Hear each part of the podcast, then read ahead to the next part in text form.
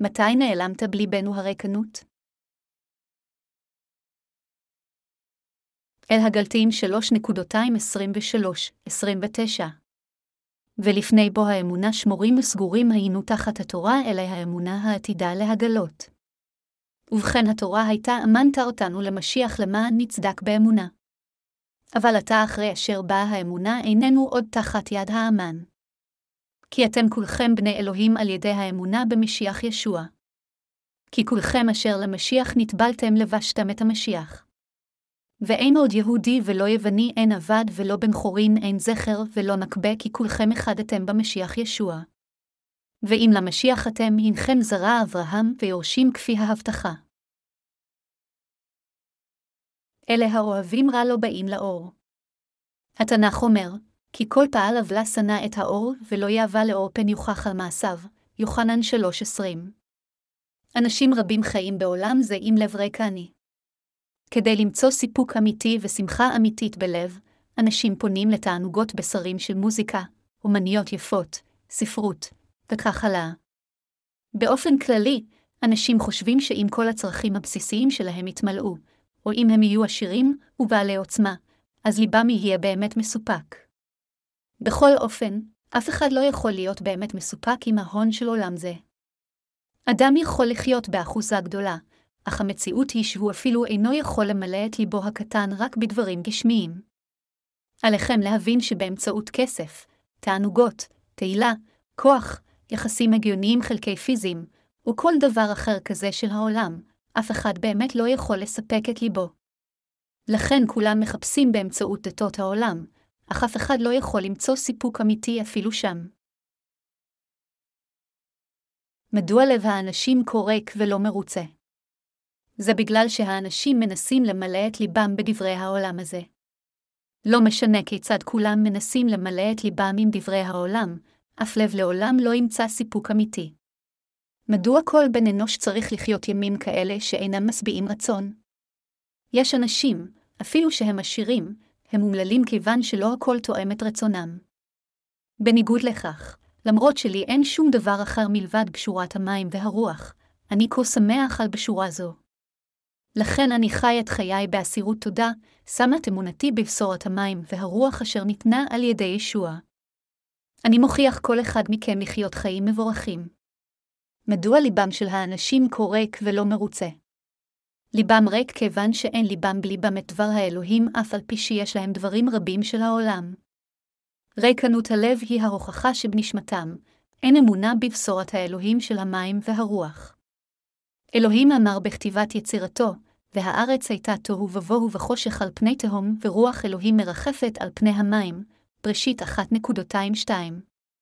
התנ"ך אומר כאן שליבם של האנשים ריק כיוון שהם נכשלו בפתירת בעיית החטא.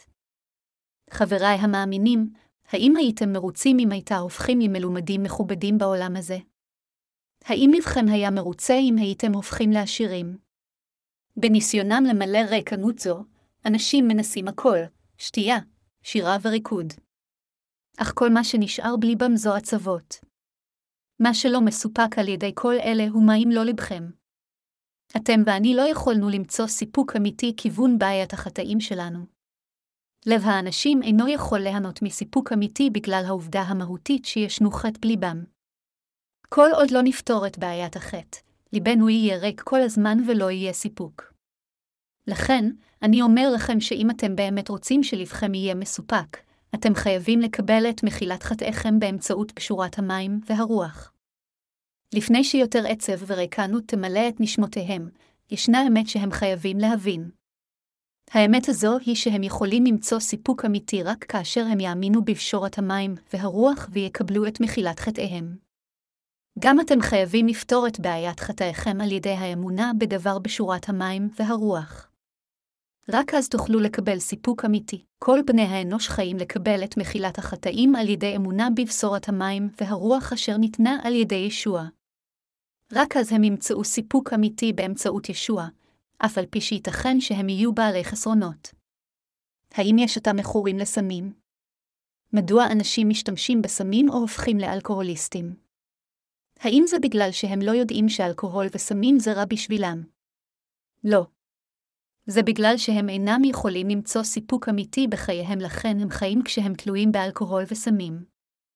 אלו התוצאות הטרגיות הנובעות מהכישלון לקבל לתוך ליבם את ישוע המשיח.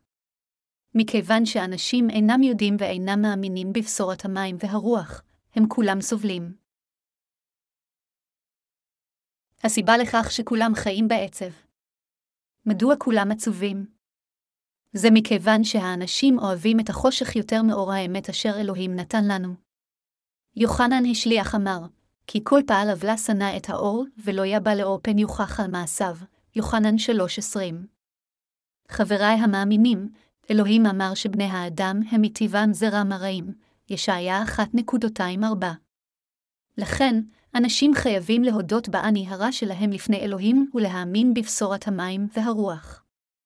אך למרות זאת, אנשים רבים לא מסוגלים לקבל את האור האמיתי של הישועה לתוך ליבם, כיוון שהם מפחדים שחטאיהם יאספו לפני אלוהים כאשר הם יבואו לבשורת המים והרוח. בקיצור, הם מנסים להחביא את חטאיהם. עד כמה אנשים רבים בעולם זה אינם מסוגלים לגלות את אור הישועה בחייהם. חטאי כולם רשומים במרקוס שבע עשרים ואחת עשרים ושתיים. הוא אומר לנו שישנם שנים עשר חטאים בלב האדם. כפי שכתוב, כי מקרב האדם מלא בו יוצאות המחשבות הרעות נאף, וזנה ורצוח.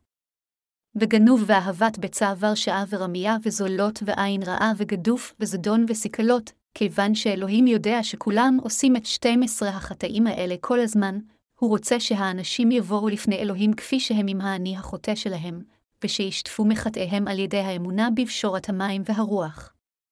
בכל אופן, בניגוד לרצון זה של אלוהים, אנשים רבים עדיין מנסים לציית לתורה בצביעות לפני אלוהים, ומנסים רק להחביא את חטאיהם. מכיוון שהם מפחדים שמעשיהם הרעים ייתכן ויחשפו, הם רק מנסים להחביאם. לב האנשים הוא כך מלא בחטא, מה אם כן אנו יכולים להחביא מאלוהים? האם חטאינו יכולים להיות חבויים מאלוהים רק מכיוון שאנו מנסים? סוקרטס, פילוסוף מפורסם, אמר, דע את עצמך, כאשר האדם מכיר את עצמו הוא יודע שהוא הרמת חטא ושהוא עומד לחטוא במך כל חייו. מדוע, אם כן, אלה בעלי האמונה הלגליסטית מתגאים לפני אלוהים ומעמידים פנים כקדושים כצבועים, ולא מסוגלים לקבל את מחילת החטאים? כדי לקבל אמונה בבשורת המים והרוח, אני מבקש מכולכם להודות שאתם אנשים חוטאים ויודעים שאתם עומדים להיות מורשים על חטאיכם, ובואו הלאה לבשורת המים והרוח. במקום לפחד מאלוהים, בואו לבשורת המים והרוח, אל האור. אדונינו יודע הכל עלינו והוא מחכה לנו. כולם מנסים להתכחש לבשורת המים והרוח שמחול שאתם תתגלה, אך מדוע זה כך? זה מכיוון שהם אינם ורצים להאמין בישוע המשיח כמושיעם האמיתי. אנשים מסוימים אינם מסוגלים להאמין כיוון שהם בורים לגמרי לגבי ישוע המשיח ולקיומו של האור, בעוד האחרים מתחמקים מהאור כיוון שהם מפחדים שחטאיהם יאספו לפני האור. בעולם הנצרות ישנם רבים השייכים לעניין האחרון. למשל, כאשר כומר נשאל, האם נולדת מחדש? האם יש בך חטא? הוא עונה באומרו שעדיין יש לו חטא בליבו ועדיין הוא חושב שאמונתו נכונה. אנשים שכאלה אפילו לא מנסים לדעת את בשורת האמת של המים והרוח. היום הכמרים הלגליסטים מכהנים בדרך זו. הם אומרים לקהלם, חבריי המאמינים, חיו באופן מוסרי. אתם חייבים להתקדש יום אחרי יום. אסור לדיקנים לשקר. אותו דבר גם הכמרים והבכירים. אם ברצונכם להיות קדושים מוטבלים, אתם חייבים להפסיק לעשן ולשתות. על כולם לשמור את יום האדון. ואסור לכם לפגוע באחרים. אתם חייבים להוות דוגמה לאחרים, אך משפתיים או, אף מילה לא נאמרת על בשורת המים והרוח אשר יכולה לשחרר את כולם מהחטא. מנהיגי הנסיעה שכאלה הם אלה המורחים את קהלם בשקרים. כאשר המאמינים באים לכנסייה הם רק אומרים, הווה נחייה באופן מוסרי, והם עובדים את האל בצביעות. הם מקדישים את כל מאמציהם רק כדי להחביא את רשעותם, כך שהרשעות של קהלם לא תיראה כלפי חוץ.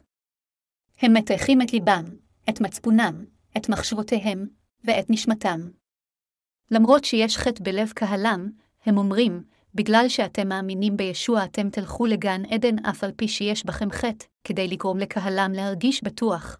אנשים כאלה מרמים נוצרים ואומרים, יש בך חטא אך אלוהים עדיין קורא לצדיק, זו הסיבה מדוע ישוע אמר לפרושים, אוי לכם ילדי צפעונים כי דומים אתם לקברים מסוידים.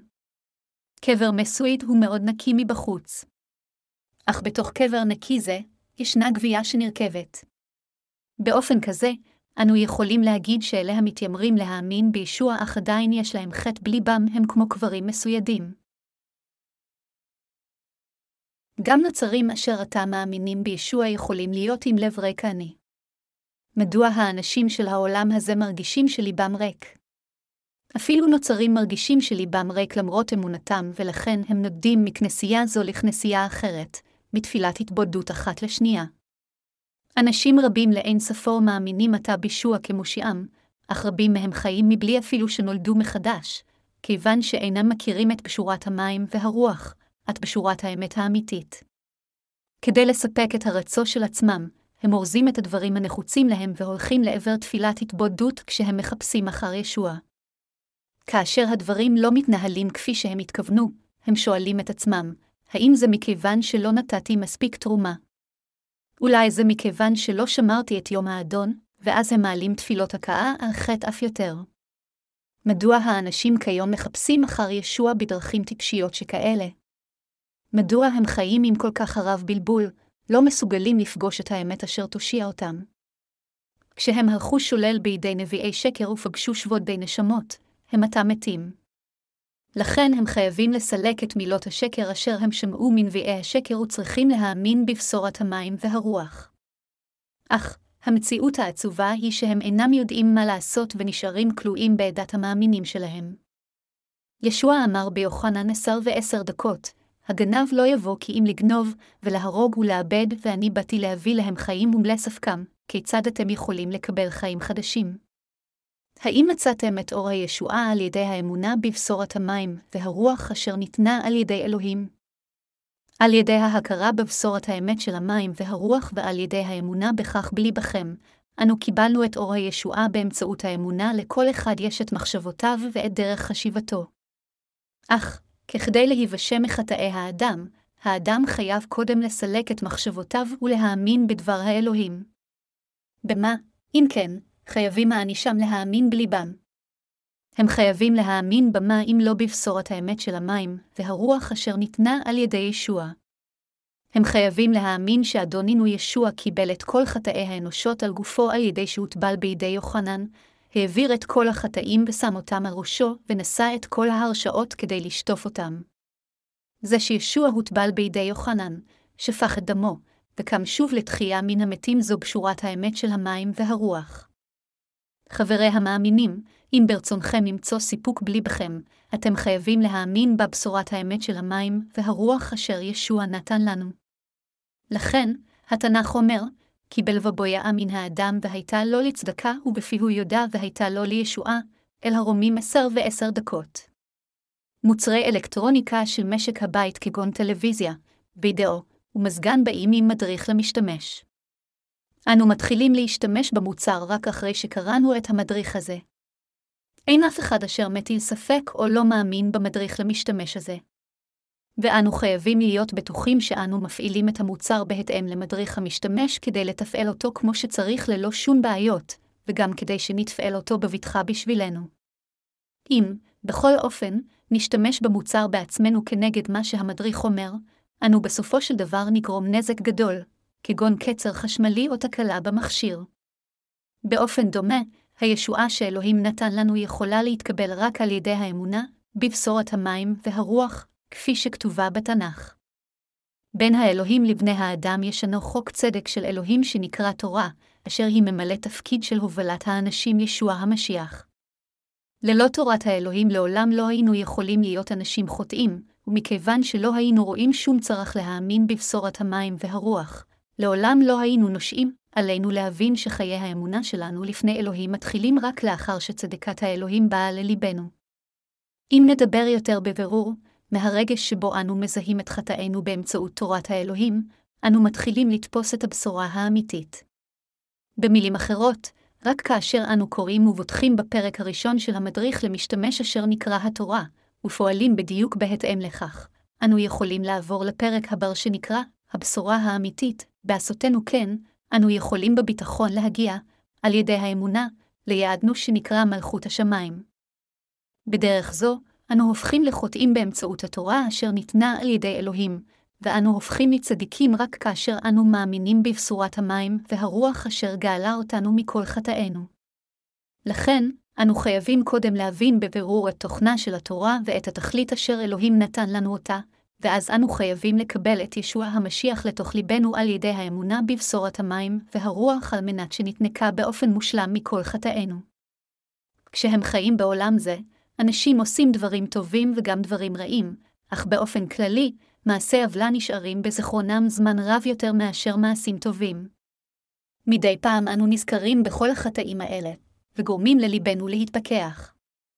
מכיוון שכל בני האנוש בעלי חסרונות, לכולם יש לפחות מספר דאגות לגבי חטאיהם אשר אינם ידועים לאחרים, ובשעה שהם מנסים לפתור אותם בעצמם, הם חייבים בסופו של דבר לקחת אותם לישוע. אנשים מנסים לפתור את בעיית החטא שלהם כשהם מסתמכים על אמונתם הדתית ומתפלים לאלוהיהם. אך כיצד אלוהים שכזה מעשה ידי אדם יכול לשחרר אותם מדאגותיהם? עליהם לדעת שהם משוחררים לגמרי מחטאיהם רק כאשר ליבם משוכנע בישועתם על ידי האמונה בבשורת המים והרוח. רק כאשר יש לנו אמונה בצדקת האלוהים, הריקנות של ליבנו נעלמת. קטע כתב הקודש של היום אומר, אבל אתה אחרי אשר באה האמונה איננו עוד תחת יד האומן, במילים אחרות, ברגע שנולדנו מחדש על ידי האמונה בבשורת המים והרוח, איננו יותר תחת התורה, האומן המוזכר כאן. לפיכך, מתי, אם כן, האמונה האמיתית הגורמת לנו לקבל את מחילת חטאינו באה? היא באה לליבנו כאשר אנו מאמינים בבשורת האמת של המים והרוח. דאגות ליבנו ופחדיו נעלמים מיד כאשר אנו פוגשים את ישוע המשיח אשר בא לעולם זה באמצעות המים והדם. במילים אחרות, כאשר אנו נולדים מחדש על ידי האמונה בבשורת המים והרוח, כל הריקנות של ליבנו נעלמת. מבחינת כל בני האדם, רק כאשר אמונה אמיתית באה לכל לב ולב הם יכולים סוף סוף למצוא שלוות נפש. ישוע אמר לנו, האלוהים רוח הוא והמשתחווים לא צריכים להשתחוות ברוח ובאמת. יוחנן ארבע עשרים וארבע. אם כן, ממתי אנו יכולים לעבוד את אלוהים ברוח ובאמת? כאשר אנו יודעים ומאמינים שכל חטאינו הועברו על ישוע המשיח באמצעות טבילתו, אנו יכולים לעבוד אותו ברוח ובאמת ובשלווה. מדוע אלוהים ציווה, לא יהיה לך אלוהים אחרים על פני, האם אתם יכולים לאהוב את אלוהים יותר מכל דבר אחר? היכולת לאהוב את ישוע יותר מכל דבר אחר מושגת רק כאשר אנו מקבלים את מחילת חטאינו על ידי האמונה בבשורת המים והרוח אשר ישוע נתן לנו. בכל אופן, אם לא נזהה את ישועת האמת ולא נעביר את כל החטאים של ליבנו אל ישוע המשיח על ידי האמונה, אז לעולם לא נוכל לאהוב את אלוהים הכי הרבה. זה בגלל שטבענו הבסיסי הוא, עד שלא ניוולד מחדש מהמים והרוח, להיות לא מסוגלים לא להיות בעלי אלוהים אחרים לפני אלוהים.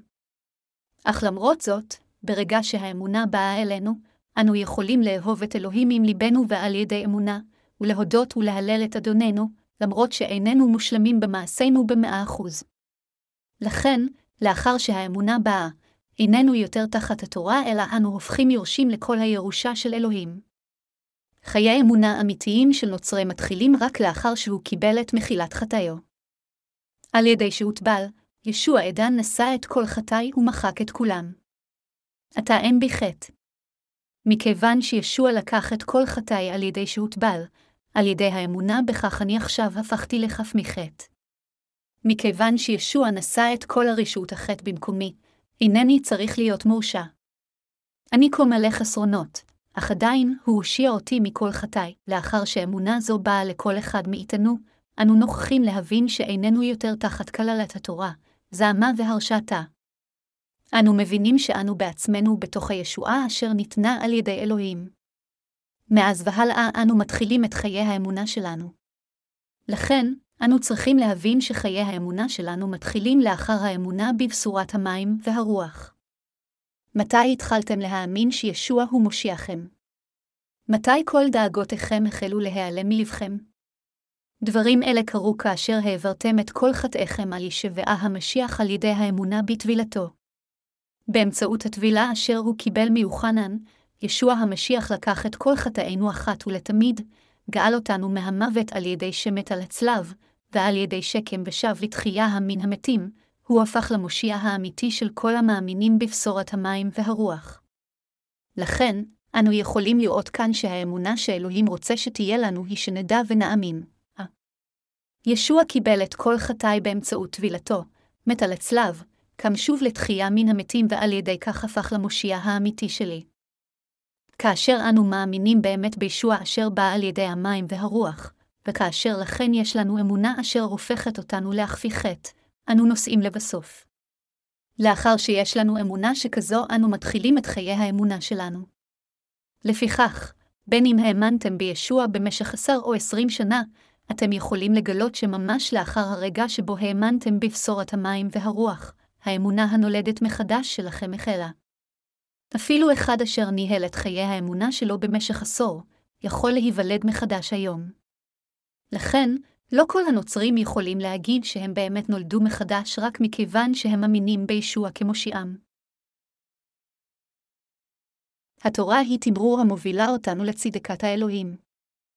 כאשר פגשנו את ישוע באמצעות פשורת המים והרוח נוכחנו לדעת מהי צדקת האלוהים.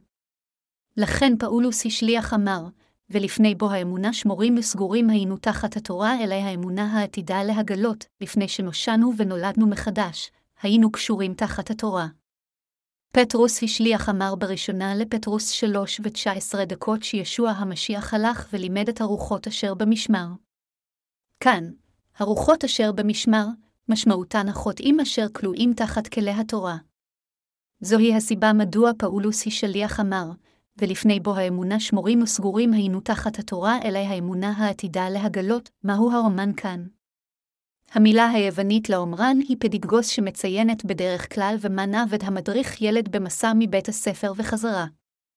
נוהג שנוצר באריסטוקרטיה היוונית ואשר אומץ על ידי הרומאים והיה נוהג מקובל בין המשפחות האריסטוקרטיות העשירות בימיו של פאולוס, כאשר ההורים הקצו עבד נאמן ובחיר לילדיהם כדי להשגיח עליהם ולקחת אותם לבית הספר כל יום ולוודא שהם לומדים. בדרך זו, התורה ממלאת תפקיד הומן המובילה את האנשים ישירות לישוע המשיח. תמצית התורה היא עשרת הדיברות. לא יהיה לך אלוהים אחרים על פני, לא תשתחווה לאל אחר, לא תישא את שם אלוהיך לשווא, שמור את יום השבת קודש. כבד את הוריך. לא תרצח. לא תנאף. לא תגנוס. לא תענה ברעך עד שקר. לא תחמוד בית רעך. בגלל עשרת הדיברות האלה של אלוהים, כולם הופכים לחוטאים וכרוכים אחר החטא לחלוטין. לזה, חוק המצפון מוסיף את משקלו כדי להפוך כל אחד לחוטא. כאשר מישהו עושה חטא, זה נכתב על לוח ליבו, יום שבע עשרה נקודה אחת, ולכן הוא מרגיש אשם. לאלה אשר לא יודעים את התורה, המצפן האנושי הוא סוכן של התורה. כאשר האדם אינו ידוע את תורת האלוהים, מצפן האדם מכיל את תורת האלוהים ומצביע על חטאיו. אך הרשעות התורה הן חמורות, הן מראות, אתה חוטא. עשית חטא. עשית כל כך הרבה חטאים היום. אתה יותר מראוי ללכת לגיהינום. אתה אינך מסוגל לשמור את חוקי. לכן עליך ללכת לישוע להימחל מכל חטאיך על ידי האמונה בפשורת המים והרוח.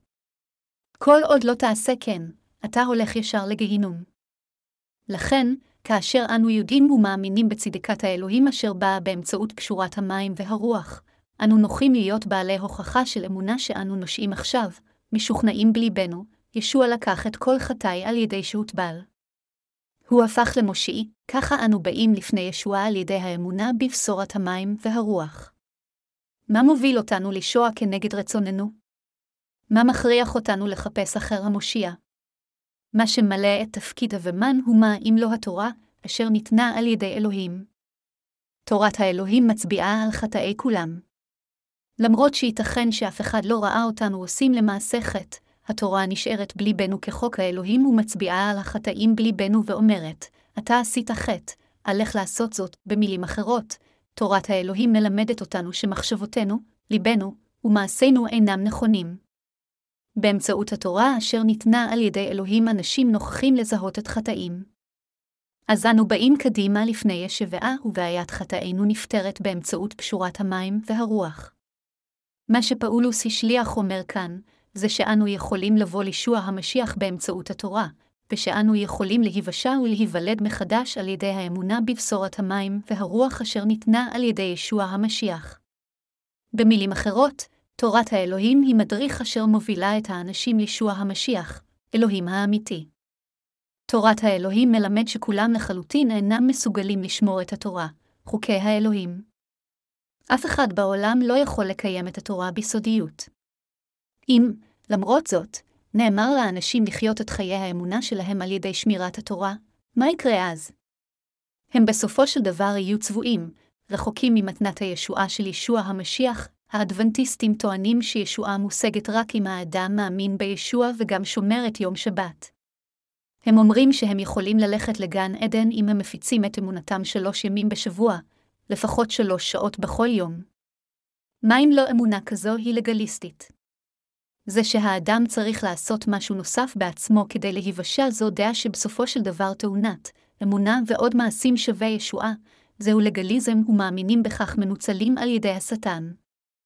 התורה יכולה רק להביא אנשים לישוע המשיח, אך כשעצמה היא לעולם לא יכולה להושיע אותם מהחטא באופן מושלם.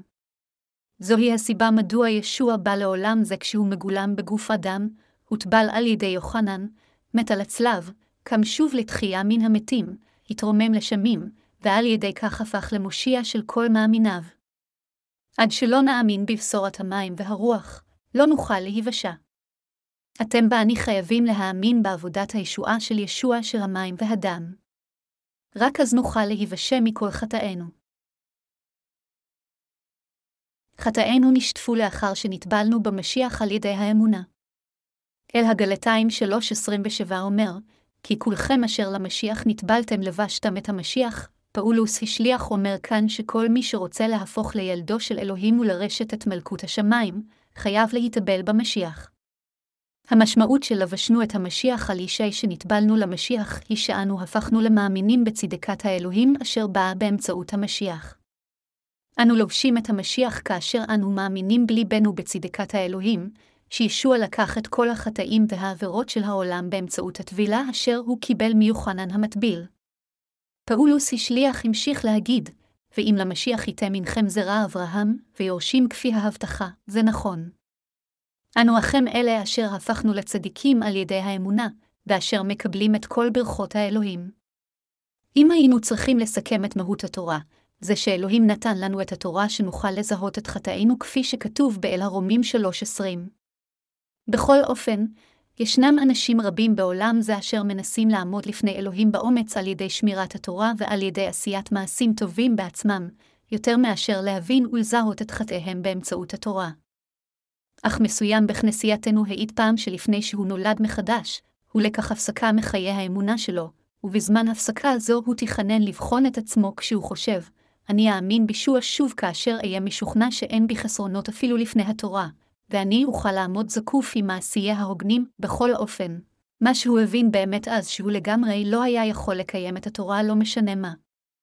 הוא העיד שלאחר שהוא פגש אחים שנולדו מחדש מכנסייתי, ושמע מהם, התורה ניתנה כדי שתזהה את חטאיך, הוא הבין, אני מבין.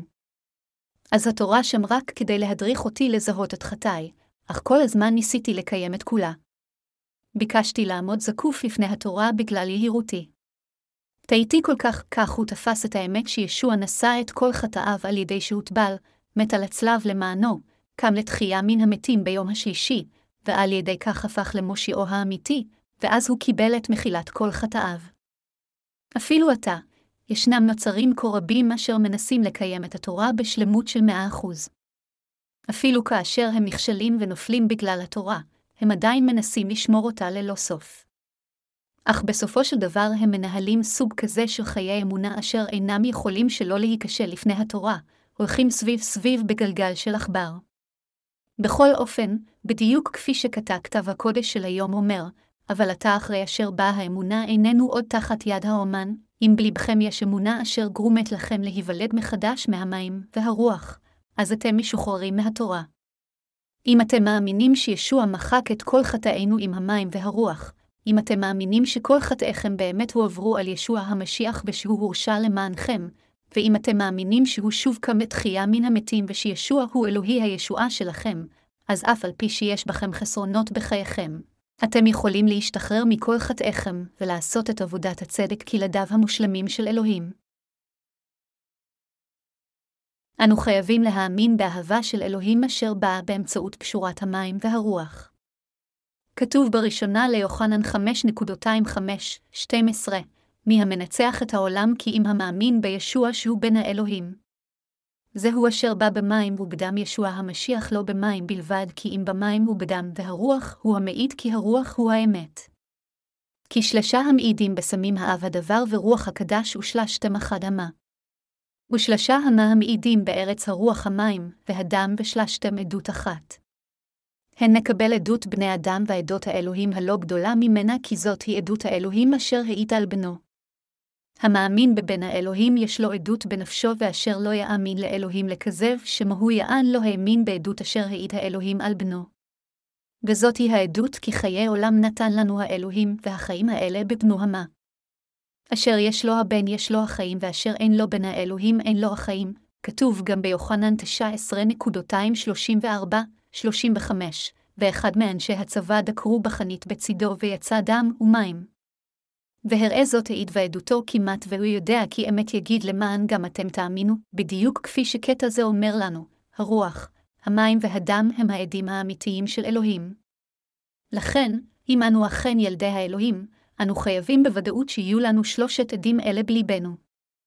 ראשית, רוח הקודש מעידה, ישוע המשיח הוא בן האלוהים, מלך המלכים, ובמהתו, אלוהים הבורא. המים מרמזים על הטבילה שישוע קיבל מיוחנן המטביל. הטבילה שישוע קיבל מיוחנן אומרת לנו שישוע המשיח, על ידי שהוטבל, נשא את כל חטאי העבר, ההווה והעתיד של העולם כפי שכתוב בראשונה לפטרוס שלוש עשרים ואחת, והוא דמות הטבילה אשר כעת תושיע גם אתכם, לא להסיר חלאת הבשר כי אם לשאלנו מאת אלוהים רוח שלמה, על ידי הקמת ישוע המשיח.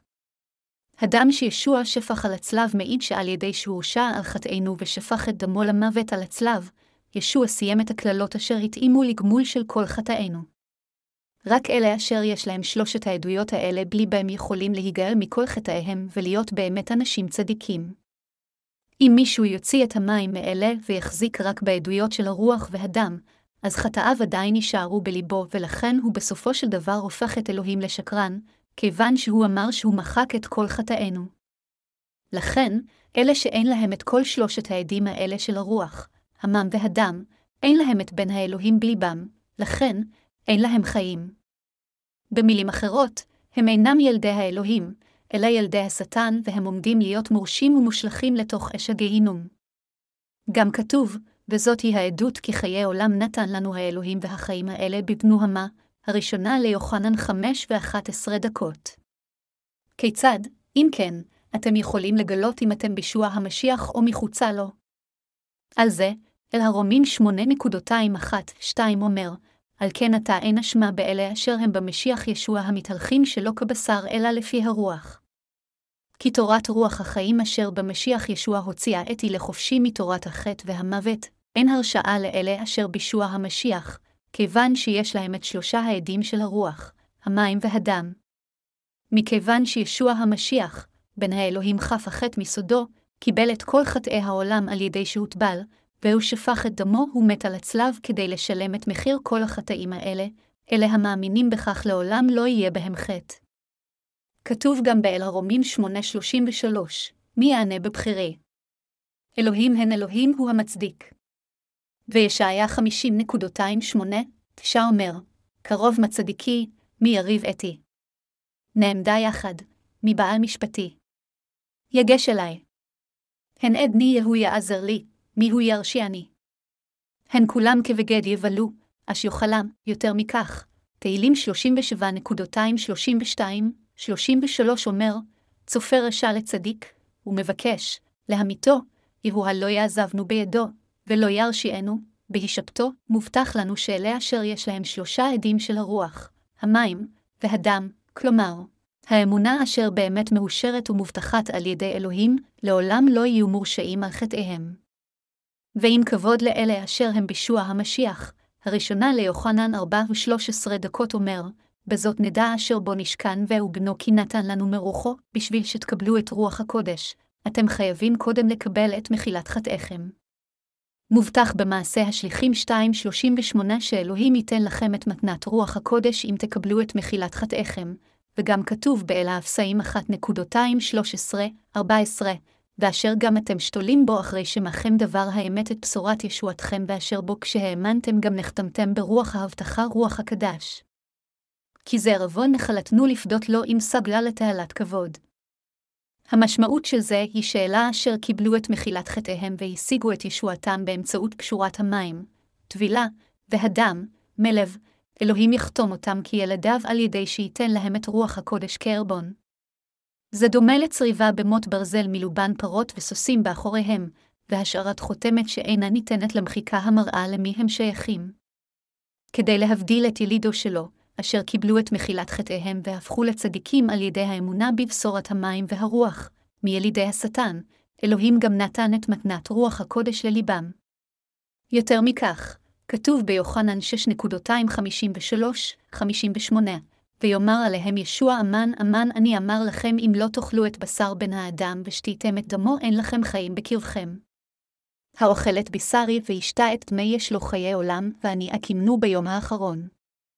כי בשרי באמת הוא אכל ודמי באמת הוא שקוי. האוכל את בשרי ושתה את דמי הוא ילין בי ואני בו.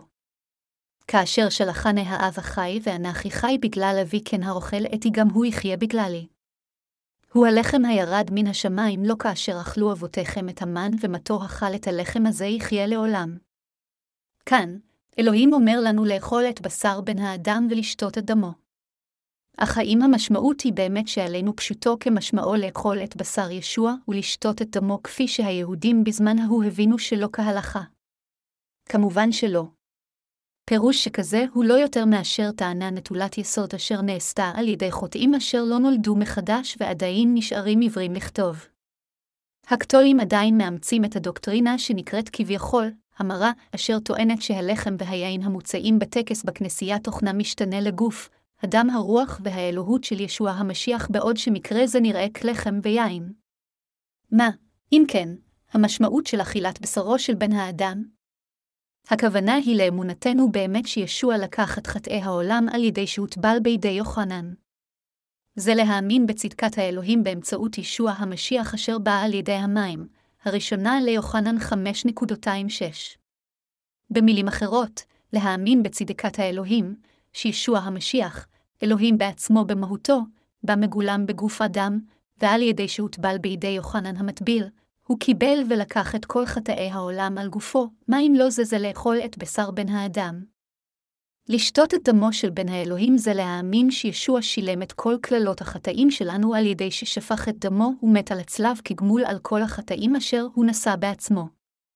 על זה, הראשונה אל הקורינתיים אחת עשרה עשרים ושלוש עשרים ותשע אומר, כי כן קבלתי אני מן האדון ומסרתי לכם כי האדון ישוע בלילה אשר נמסר בו לקח את הלחם. ויברך ויבצע ויאמר קחו אכלו זה גופי הנפצע בעדכם עשו זאת לזכרי. וכמו כן את הכוס אחר הסעודה ויאמר הכוס הזאת היא הברית החדשה בדמי עשו זאת לזכרי בכל זמן שתשתו. כי בכל זמן שתאכלו את הלחם הזה ותשתו את הכוס הזאת הזכר תזכירו את מות אדנינו עד כי יבוא. לכן מי שיוכל מן הלחם הזה או ישתה מכוס האדון שלא כראוי יאשם לגוף אדנינו בלי דמו. יבחן האיש את נפשו ואז יאכל מן הלחם וישתה מן הכוס. כי האוכל והשתה שלא כראוי אכל ושתה דין לנפשו לפי שלא הפלה את גוף האדון. כאן, היכן שישוע אומר שעל האדם קודם לבחון את עצמו ורק אז לאוכל את הלחם ולשתות את הכוס, הוא התכוון שאנו קודם חייבים להודות בליבנו שאנו זרע מרעים, אשר נמשיך לעשות את כל סוגי החטאים עד ליום בו נמות ונהיה נדונים לגהינום בסוף. לאחר שנכיר בכך, אז עלינו להאמין שבאמצעות טבילתו ישוע המשיח הסיר את כל חטא העבר, ההווה והעתיד שלנו ואת כל החטאים של כל העולם, ועל ידי ששפך את דמו על הצלב כמחיר על כל החטאים האלה, הוא עקר מהשורש את כל כללותנו. מה אם לא זה לאכול את לחם האדון ולשתות את כוס היין של האדון? בכל אופן, רוב הנוצרים היום אוכלים רק את הלחם, מבלי להאמין בטבילה שישוע קיבל מיוחנן. בשבילם, הסעודה הקדושה היא רק טקס דתי. לכן, מכיוון שאנשים שכאלה אינם מאמינים שישוע המשיח קיבל את כל חטאיהם, חטאיהם עדיין נשארים בליבם, ומכיוון שהם אוכלים את הלחם ושותים את הכוס בעוד שהם נשארים עדיין מלאי חטא, הם אשמים בגוף ובדם של ישוע. לפיכך, בהחלט רק לאחר שאנו מאמינים בטבילה של ישוע המשיח ובדמו על הצלב, אנו יכולים לאכול את הלחם ולשתות את הכוס. אל הגלטיים אחת נקודה עשרים וארבע אומר שמשיח נתן את נפשו על חטאתנו לחלצנו מן העולם הרע הזה כי רצון אלוהינו אבינו, ובדיוק כך, הטבילה של ישוע הייתה האהבה האמיתית ורצון אלוהים האב בשבילנו.